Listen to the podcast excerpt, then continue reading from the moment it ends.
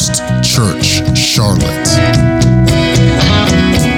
I know this about churches. i let me just say, as a qualifier, I've been around churches my whole life. Um, I joined this church when I was four years old, and I promptly went to sleep under the nearest pew because that was how you roll when you're a PK. Um, And so I have some, I have some time here. Um, and I just want to say I am invested in every possible way it is to be invested in this church. I want this church to succeed. And I know if Sunday doesn't work, nothing works. Churches aren't held together by any other function. We do a lot of other things, but that's not what holds the church together. What holds the church together is people joining our hearts of praise and worship and centering our lives upon the presence and the power of God. And can somebody say amen? That happens on Sunday. It happens on Sunday.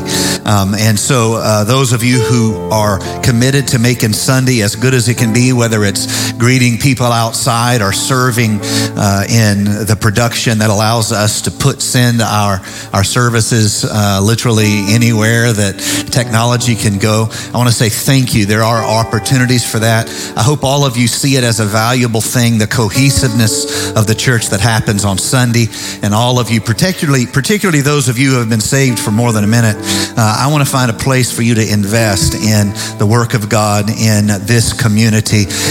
Amen. Uh, so thank you to our team. Thank you to uh, J Mac over here on the keys. Uh, it's not his name, that's his nickname, but I get to call him that. You know, he calls me P Nate, so I call him J Mac. See how that works? Uh, thankful to uh, Andrew running sound. I'm, I'm, uh, have I better stop. I'm having I'm having uh, light issues up here. I, am uh, glad for all of you who support the house by joining your worship to uh, this moment. Uh, I know theoretically you can you know believe in Jesus and not be a part of a, the body of Christ, but I want you to know that the plan that God has for you is to be integrated into a local imperfect community of people who are trying to orient themselves upon Jesus Christ as their hope and their Redeemer. It's not supposed to be perfect. If it was supposed to be perfect, you wouldn't be a part of it and I wouldn't be the pastor. It was never supposed to be perfect. That's why it's a trap for you to fall into the habit of criticizing the church. It's a trap. It's a trap to fall into because it was never meant to be perfect. You wouldn't be welcome if it was perfect. Um, there would be no redemptive story, no theology of grace if it was perfect. The church is flawed. It was supposed to be flawed. A perfect church didn't need a cross, didn't need a lamb. Do you see? And so there's a trap of falling into criticizing the church, particularly when you associate the emotions. I, I may or may not preach my message today. Let me just see how it goes. Um, uh, when you associate your emotions of uh, personal experience relative to praise and worship with what the church is supposed to be, what the church is supposed to have, um, I don't want to fall into the trap of being critical about the church. Is the church promoting Jesus as the way, the truth, and the life? Can I have an amen?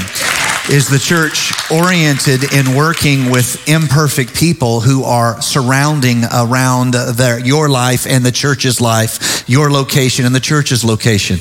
Is the church seeking to create a healthy path of spiritual becoming for the people it's coming in contact with? If those answers are yes, that's more important with what, than whether or not you like every detail of everybody or every staff member in the church. All right, I'm going to stop. I'll, I'll come back to this again.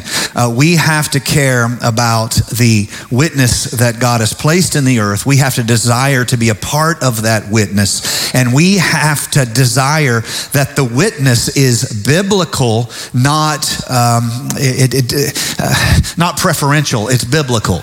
And so that is what we're, we're, we're striving for imperfectly because that is the only way we can do it. The critic forgets that they aren't perfect either. They just have forgiven themselves of their wrongs. the critic forgets they're not getting it right either. They've just forgiven themselves for their errors. They just have problems with other people's errors. The critic forgets that they don't understand prophecy either. They just have gotten comfortable to criticizing other people's errors. The Lord gives his image, his life, his uh, teachings as a way, uh, not a formula. It's a way of being. And as long as it's a way, you have to stop. You have to stop having a, a super motivating, critical spirit about uh, what other people are doing. They, uh, the question is not, are they getting it right? It's, the question is, are they on their way? See, the only way you get accepted is if you're on your way, because there's, you've never, I don't care how much Lee Stoneking sermons you've listened to, you don't, you, you, you're not, you don't, you haven't arrived. Do you understand what I'm saying? So the question for you is on you, are you on your way? Uh, let me talk to parents real quick, and I'm not preaching this. I actually have something to preach, but I just want to say to parents um, if you try to parent your children with formula, you're going to spend most of your life in a type of war with them. You're going to be in a type of war with them because your formula is not matching their formula. And so, if you're not careful, particularly if you have a certain personality type, you will so be at war with them that not only will you drive them away, but you will ensure they will never darken the door of a church you're a member of.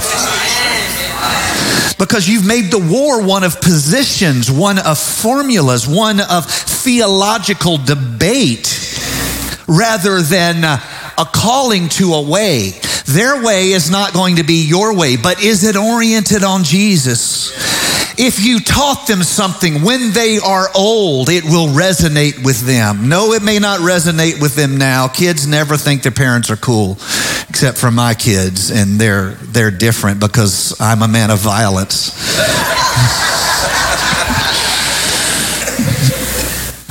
It's like my son says violence is never the answer.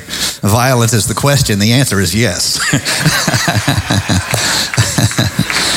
Uh, I want to talk to you about, I'm going to starting a two Sunday series today about the Holy Ghost. Next Sunday is the uh, celebrated day of Pentecost, which was part of the Feast of Tabernacles, uh, where the Holy Spirit was poured out uh, on the day of Pentecost with the sign, among other things, of a fire, wind, and tongues. Fire, wind, and tongues. Um, we're going to talk about the signs next week. We're going to talk about the symbols this week uh, because because if I am not hungry to understand, there's very little chance that I will get it right through super, superstition or sentiment. I want to say that again. If I'm not desperately hungry to be accurate to the Word of God, and if I don't go to the Word of God with a hunger in my heart, there's zero chance I'm going to get right through emotion or sentiment. You see what I'm saying? I've got to care about the Bible. Somebody say it with me. We have to care about the Bible. There is no church without the Bible. It does not matter if what the Bible says reassures us or not. The Bible is true. Yeah. We are the ones who must change to the Bible. We don't change the Bible to us. Uh, so there are symbols of the Holy Spirit. Next week we'll talk about signs, unless the Lord leads me another direction. So I'm going to give you uh, kind of a, a biblical grounding first, and then I'm going to make a spiritual application. I'm going to need to move quickly because there is a ton of scripture, and that is after I cut a lot out. So five biblical symbols of the Holy Spirit. Five biblical symbols of the Holy Spirit. Um, I would create a little memory tool that goes like this OFWWD. OFWWD. And it is oil, fire, wind, water, and a dove five biblical symbols. I want you to say this with me again. We have to care about the Bible. There are five biblical symbols, and they are OFWWD oil, fire, water, wind, and the dove. Now, why would God teach us symbolically of the Spirit? Well, there is a very simple reason that even so is often missed. The reason why we are taught in symbols is because the realm of the Spirit is so profoundly different than our senses that you will notice all symbols are a way to bridge the realm of spirit with the realm of sense. We learn and grow through our senses. We see, touch, feel, hear. You get the idea. We lo- grow through senses. The spirit realm is not sense based. Okay? And so the difference of the, the bridge of instruction between the realm of the spirit to what we can understand is always going to involve our senses. Those symbols are going to be things you have experienced so you can learn about something that exists outside of your experience. Now, if you struggle with symbols, or if symbols just feel like mythology to you and you try to argue them away, you will have denied God's classroom. Because whether he is using Old Testament symbol or New Testament parable, all spiritual teaching is a bridge between what exists but is hard for me to know to what exists and I know and symbolic connection that I might understand. So let's get started. Uh, the Holy Spirit taught to us as anointing oil. What does that mean? Now, in the Old Testament, there is an anointing that is given to an individual when the Holy Ghost comes upon them or God's Spirit comes upon them to lead them and teach them. 1 Samuel chapter 16, verse number 13. Then Samuel took the horn of oil and anointed him. Who is him? King David. Anointed him in the midst of his brethren. And the Spirit of the Lord came upon David from that day forward. The Spirit of the Lord, I wish you'd say it with me. The Spirit of the Lord came upon David from that day forward. Uh, this is the sign of an anointing of God upon an individual. It goes further than that. If you look at the term Messiah in the Hebrew or Christ in the Greek, what does it mean? He is called the Messiah. He is called the Christ. Same word, different language, same meaning. Come on, church folks. You folks are supposed to know something. Somebody holler out at me. Uh, no one hollered out at me what I was looking for. What does Christ and Messiah mean? The anointed one. I need you to elbow your neighbor and say, don't miss that question again, okay? What does Messiah or Christ mean? The anointed one. Why do I want Jesus in my life? I need anointing down here. Why do I need a Messiah in my life? I need anointing. Somebody praise God for the anointing here.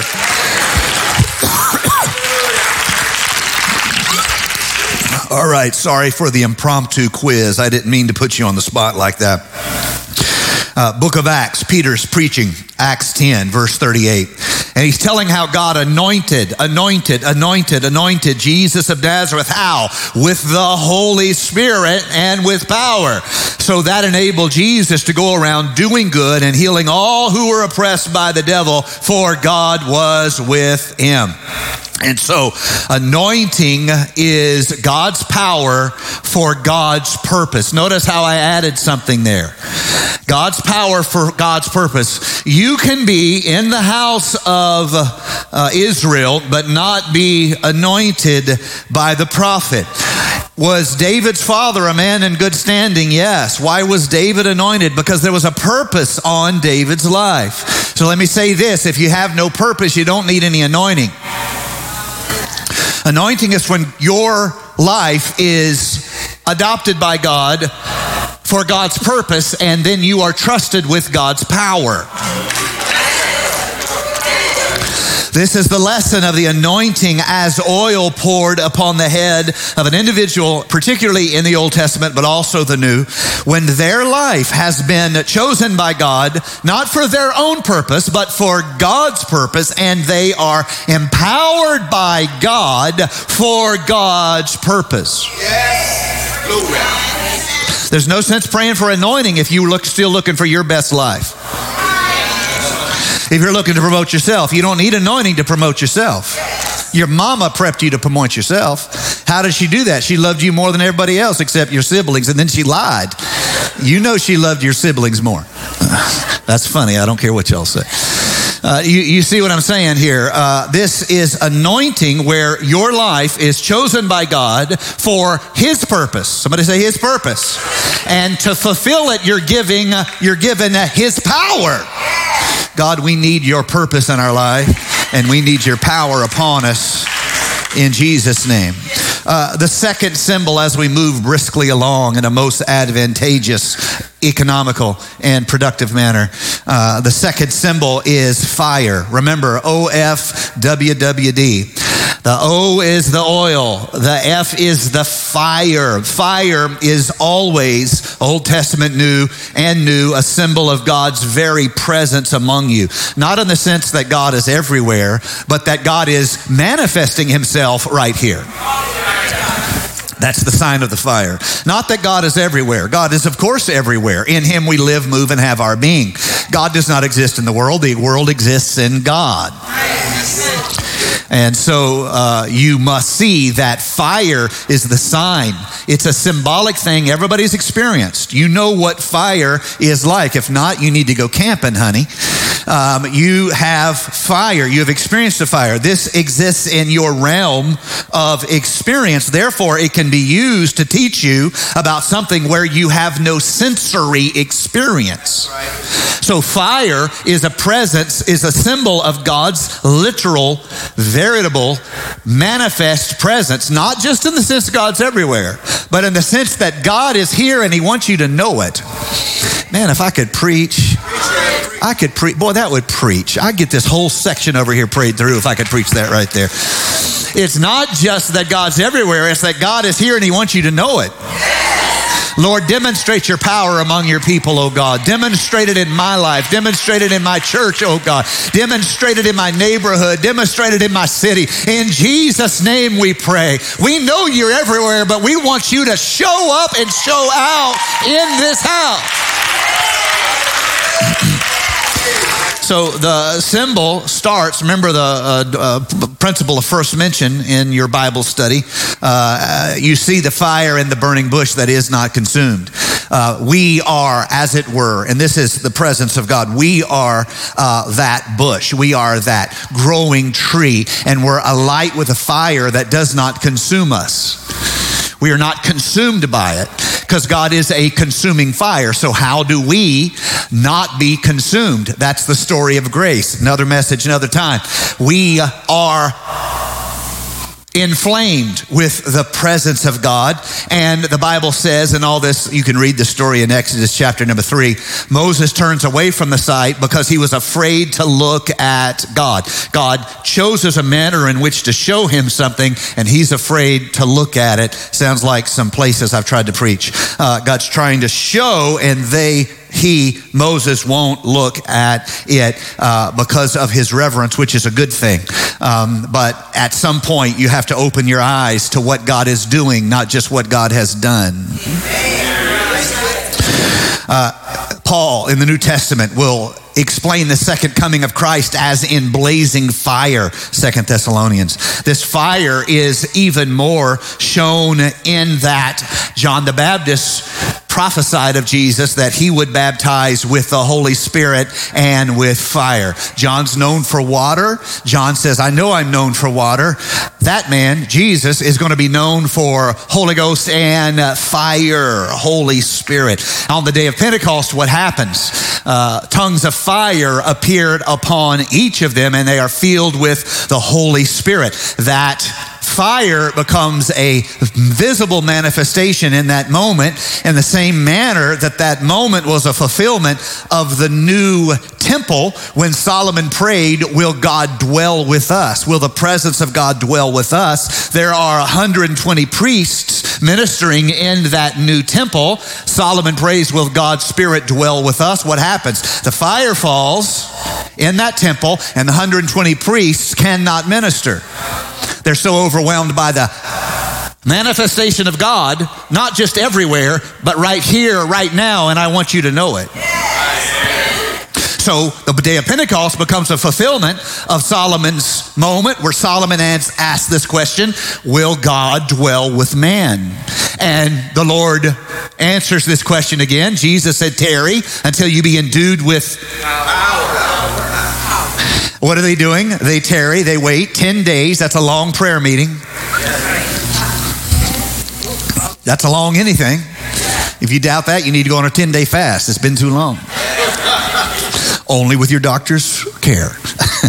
and so and so uh, the fire becomes a sign to them and a symbol to us. And so this is repetitive uh, in the Bible, this image of fire. The next one is the wind. Now, in the Old Testament language, wind is a ruach, or it can also uh, be um, uh, uh, pneuma. That's where we get pneumonia. You lose your wind, you have a sickness of the wind. pneuma or uh, rock. Uh, rock, I don't, I'm massacring that pronunciation. Uh, languages is not my specialty. And so in the New Testament, the word for spirit is pneuma. Old Testament, the word is ruach. And so here you see both of them being the same word, which is wind. And on the day of Pentecost, there came a sound from heaven as a rushing, mighty wind that fills all the house where they were sitting. It was a sign to them and a symbol to us. There are some things that continue to us, those are signs to us. We're given a lot of them in the New Testament. They are specific things we can look for, they are signs to us, or they are, there are some things that are signs to us that are not given, or there are symbols to us. Never mind. Uh, I want you to get the idea when something is a teaching symbol, it's not testimony to us, it's a learning to us. And so that's the difference in signs and symbols. When people are filled with the presence of the Lord, we don't hear the sound of a rushing mighty wind unless the church uh, is by the railroad tracks. I grew up in a church right by the railroad tracks, and every Sunday morning the train would come through, and my dad would be preaching, and he would have to stop, and he would say the same thing every Sunday Let's all stand and lift our hands and praise the Lord. So every Sunday morning while the freight train went by, the whole church stood up and praised and worshiped the Lord. Uh, once or twice there was an altar call going on, and it was like the sound of a rushing mighty wind until they blew the horn, and that messed it up. But. This is a symbol to us. Now, it's not just a symbol to us. Um, remember Jesus' uh, teaching, he's visited at night by a well known man of the community who is a uh, member of the Sanhedrin. He is a man of influence, and he wants to know how he can receive what Jesus is talking about. And Jesus tries to introduce him to the idea of living a life of the Spirit. And uh, you have to be reborn to live a life of the Spirit. And he doesn't understand this at all. And he says, How can I, how can I be reborn? I've already been born. And he doesn't realize Jesus is talking about a different kind of birth. And uh, in the same conversation, um, the, there's the statement made that uh, the Spirit is like the wind, it goes where it wills, which in that moment, in that conversation, is basically Jesus saying this Look, I can't tell you how to receive this rebirth. You have to seek this. The wind goes where it wills, it, it goes where you can't command the moving of God's Spirit. So, what do you do? You seek it. So, let me say it this way if you are not seeking after the leading of God in your life, there is no chance you're finding it. I can't tell you how to live a spiritual life. I can tell you how to live a more spiritual life. Not the same thing. Don't have time to explain. You have to seek something. You're a unique person. You have a unique formative background.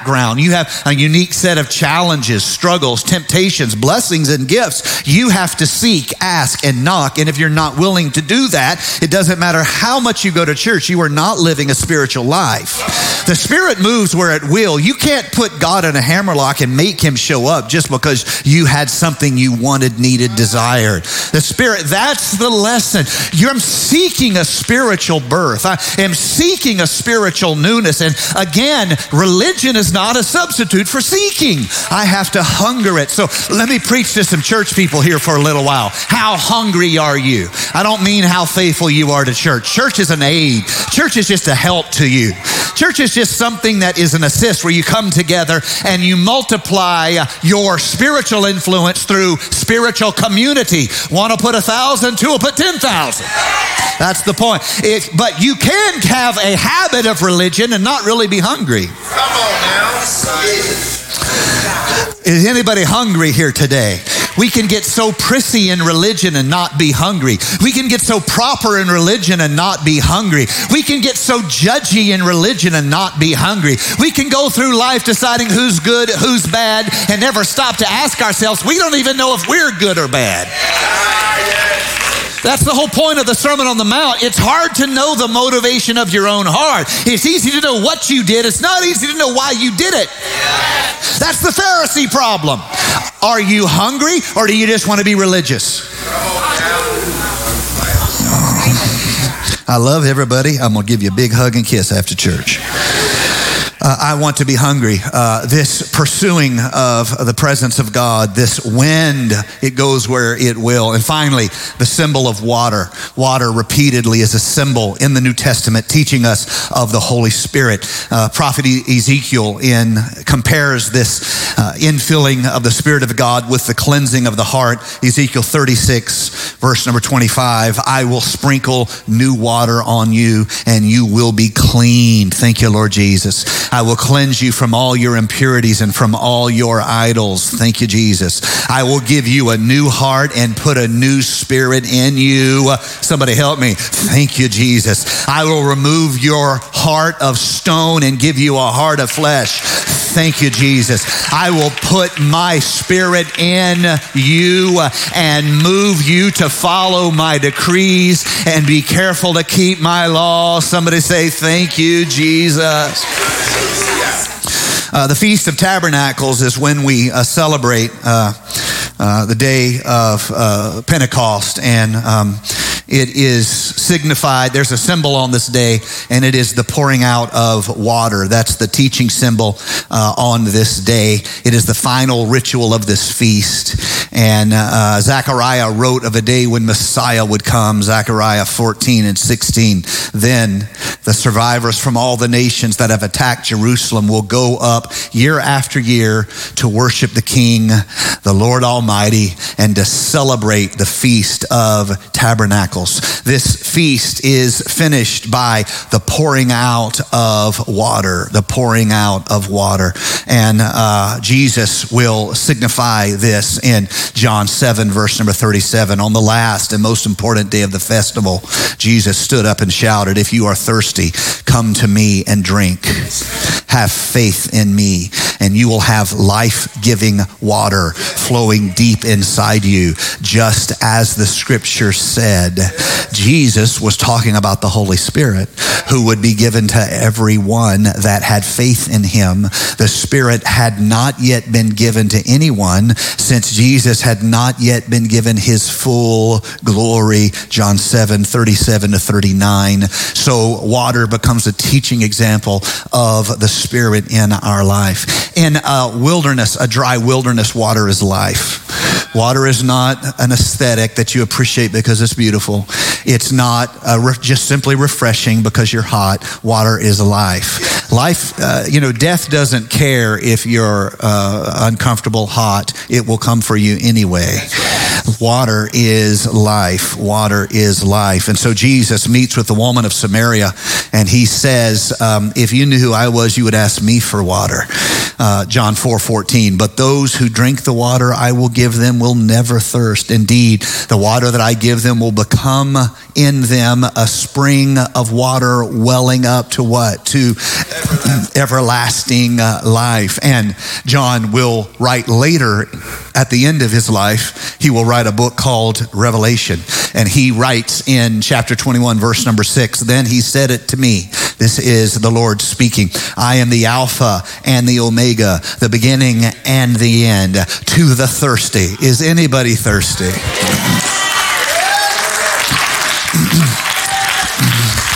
I, I, don't want to, I, I would much rather pastor a church of thirsty people than I would pastor a church of proper people. Just being honest with you. Uh, I, I don't know what proper is. I know proper changes with generation, it changes with culture. Most of the stuff we do in church, if we did the same thing in Paul's church, we'd have been kicked out of the church. Just because you don't know history doesn't mean it's not true. Come on.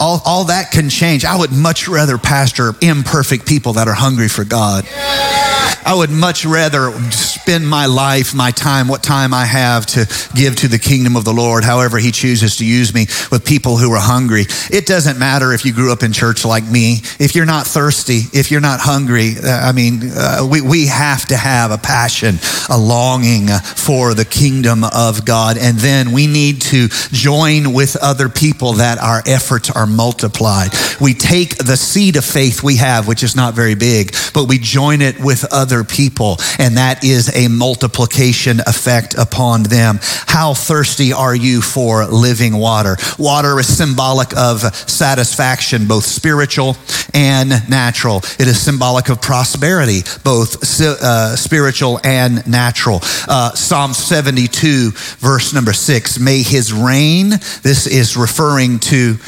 um, a king, may his reign be as refreshing as the springtime rains, like the showers that water the earth.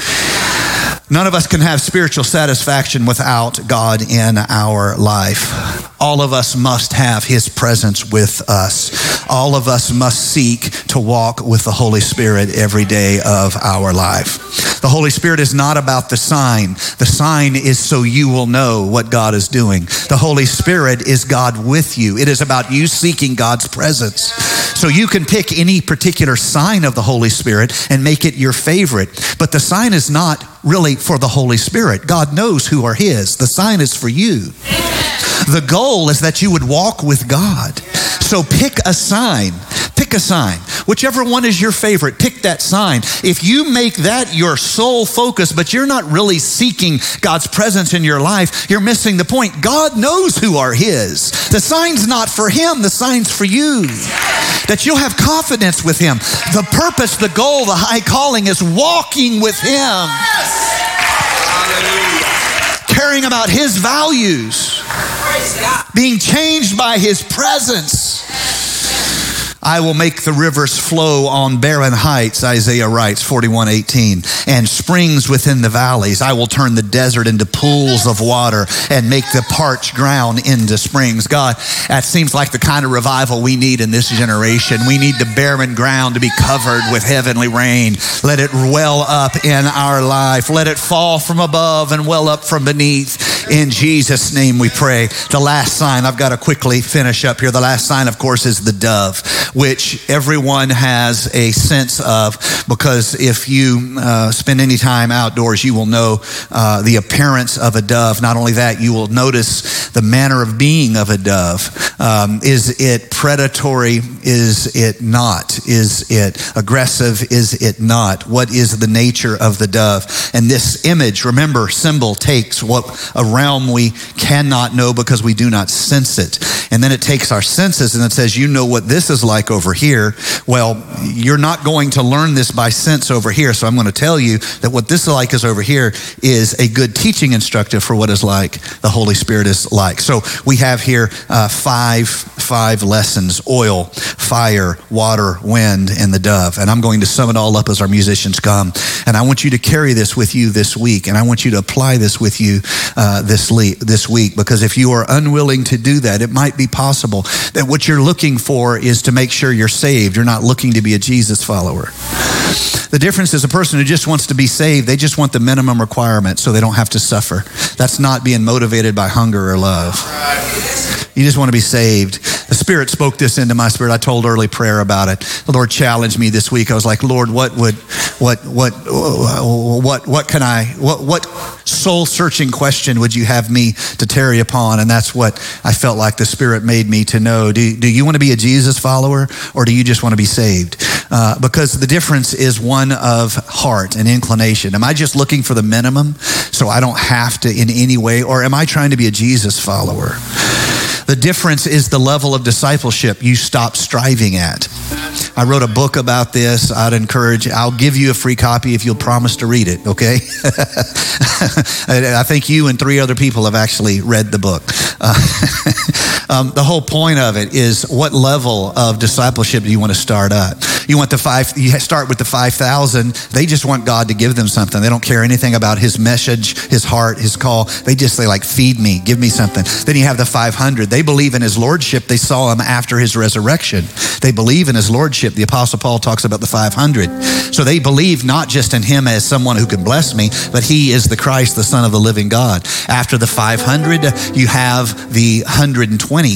Uh, they were uh, there who, uh, excuse me, after the 500, you have the 120. These are the ones who are in the upper room. They are transformed. Do you see? I feel like I'm missing something. 5,000, 500, 120, 70, 12, 3, 1. These are levels of discipleship. Uh, what, what, where are you willing to stop? Are, are you just wanting, uh, everybody wants something from the lotto uh, uh, win? Is that, is that all you want from God? Uh, or, or, do you believe he's the Christ and, and, and you want to make sure you're saved, but you don't really care about following him? Or, or are you going to say, Lord, where you lead me, I will follow? That's real discipleship. I want to be like you. I'm, I'm, not just looking for a minimum requirement. How do I make this broken world whole? You didn't ask me to carry your cross. I can't carry that. You asked me to carry my cross because I've adopted your way of being and I'm seeking to give my life for others and my abilities for others and my effort to make this broken world better and more whole. What are we seeking for? So we're back to these symbols. I'm going to sum it all up and then we're going to pray together. Uh, the lesson of the oil is purpose for us. What is your purpose? Let me talk to you saved people here. Are you living with spiritual purpose or are you just content to uh, with church attendance? What is your purpose? Uh, if you want to know what real anointing is in your life, you're going to have to find what God's purpose is for you because God's not going to empower you just to have, you know, uh, a better vacation. That's not what the anointing is for. He's not going to empower you for the exaltation of your career.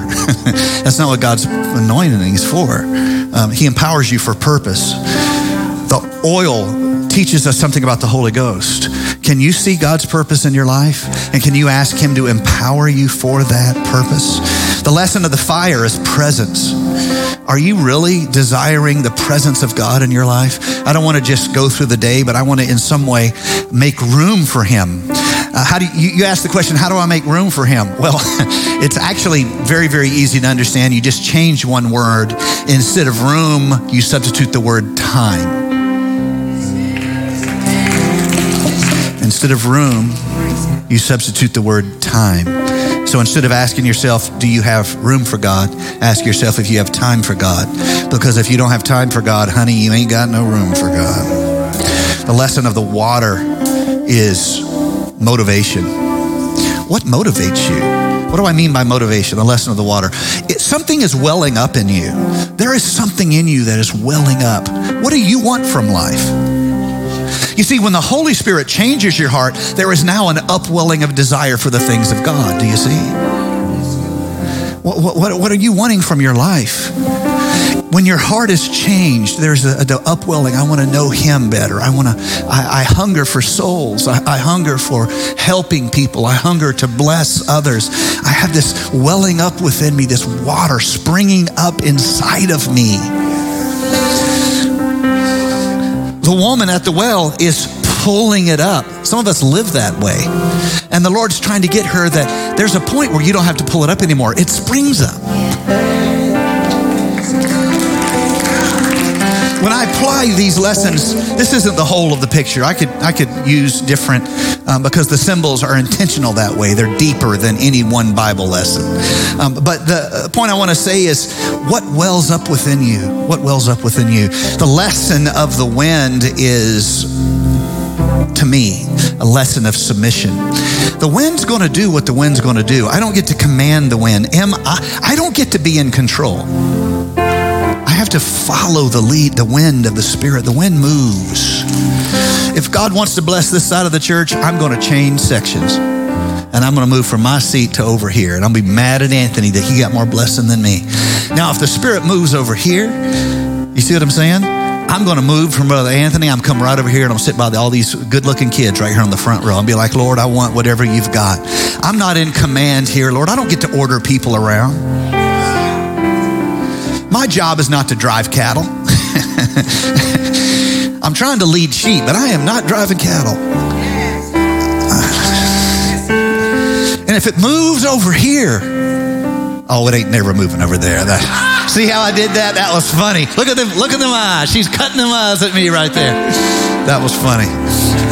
You guys get the idea. I'm not in control. A, a lot of times, the more confidence we get, the more vanity we get.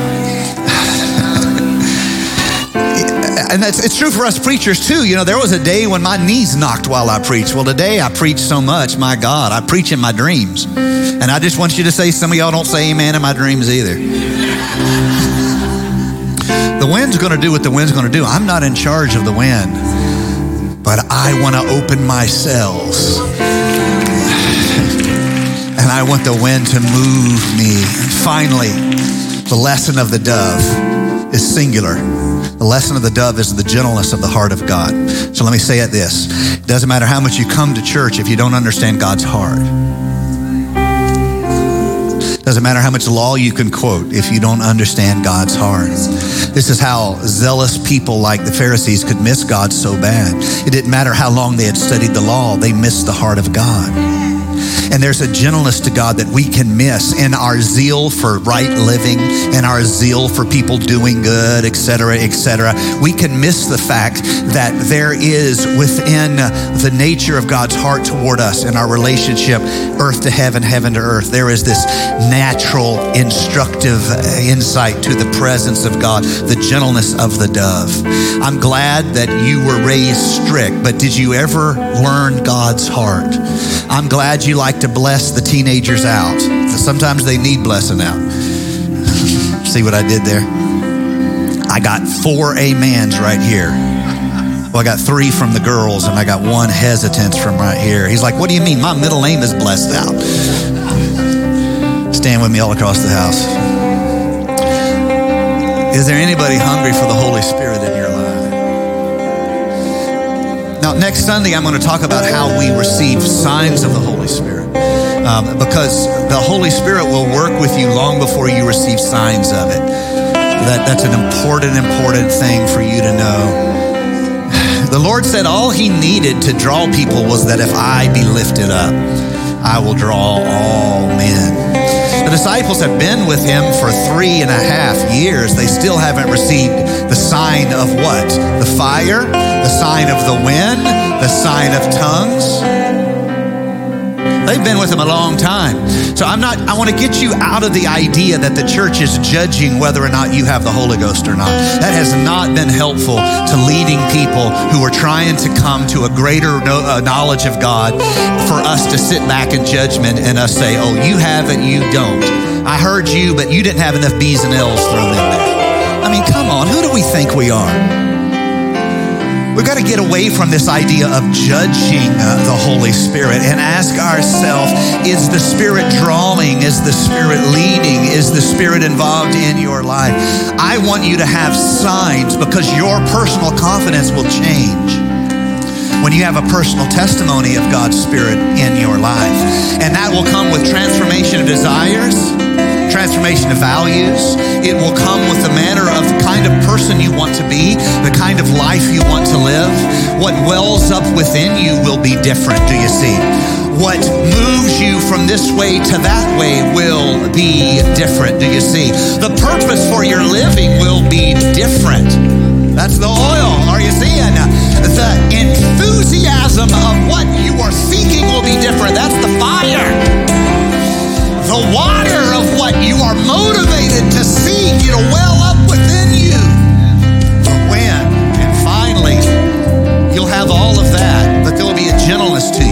surprising because you will have a transformation to the heart of God in your life. So, where do we start? Well, first of all, I want you to start with repentance, and then I want you to thank God on a regular basis for His presence with you. I want you to start with repentance. All repentance is, is my way is wrong, your way is right. That's why the word repentance is from Roman military march. Repentance is not a praise word, it's a military word. And if you ever go to Italy and watch a parade of arms, you will see and hear the word repent shouted out. And you'll notice the soldiers are going this way, and then they hear repent. You got to roll your tongue, it sounds better. And then they go the other way. It's a military word. You know what you do when you repent? We say, My way's wrong, your way's right. I'm not going my way, I'm going your way. Now, you can call it all kind of things. The denominational world has called it confession. Uh, confession has a very powerful spiritual principle and point, but the sum of it all, this idea of not me, you, not my way, your way, that's where you start. Now, the moment you start doing that, you should start allowing uh, the process to work in your life. I want you to start believing that God is with you. I want you to start praising God in your life. I want you to walk with Him. That's what the disciples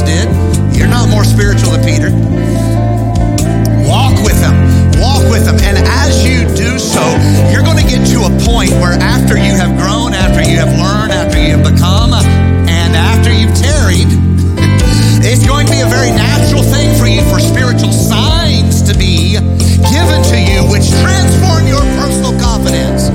Now, we, because of who we are and because of our great desire to have an apostolic style church, in other words, we want to do it like the first century church did it. And that's our primary motivating goal. We actually pray for people to receive the sign of tongues as they are worshiping. After they've repented, we encourage people to be baptized. Uh, we encourage people to get comfortable in worship. We want you to receive that as soon as possible. But like Jesus, you know, told uh, Nicodemus, look,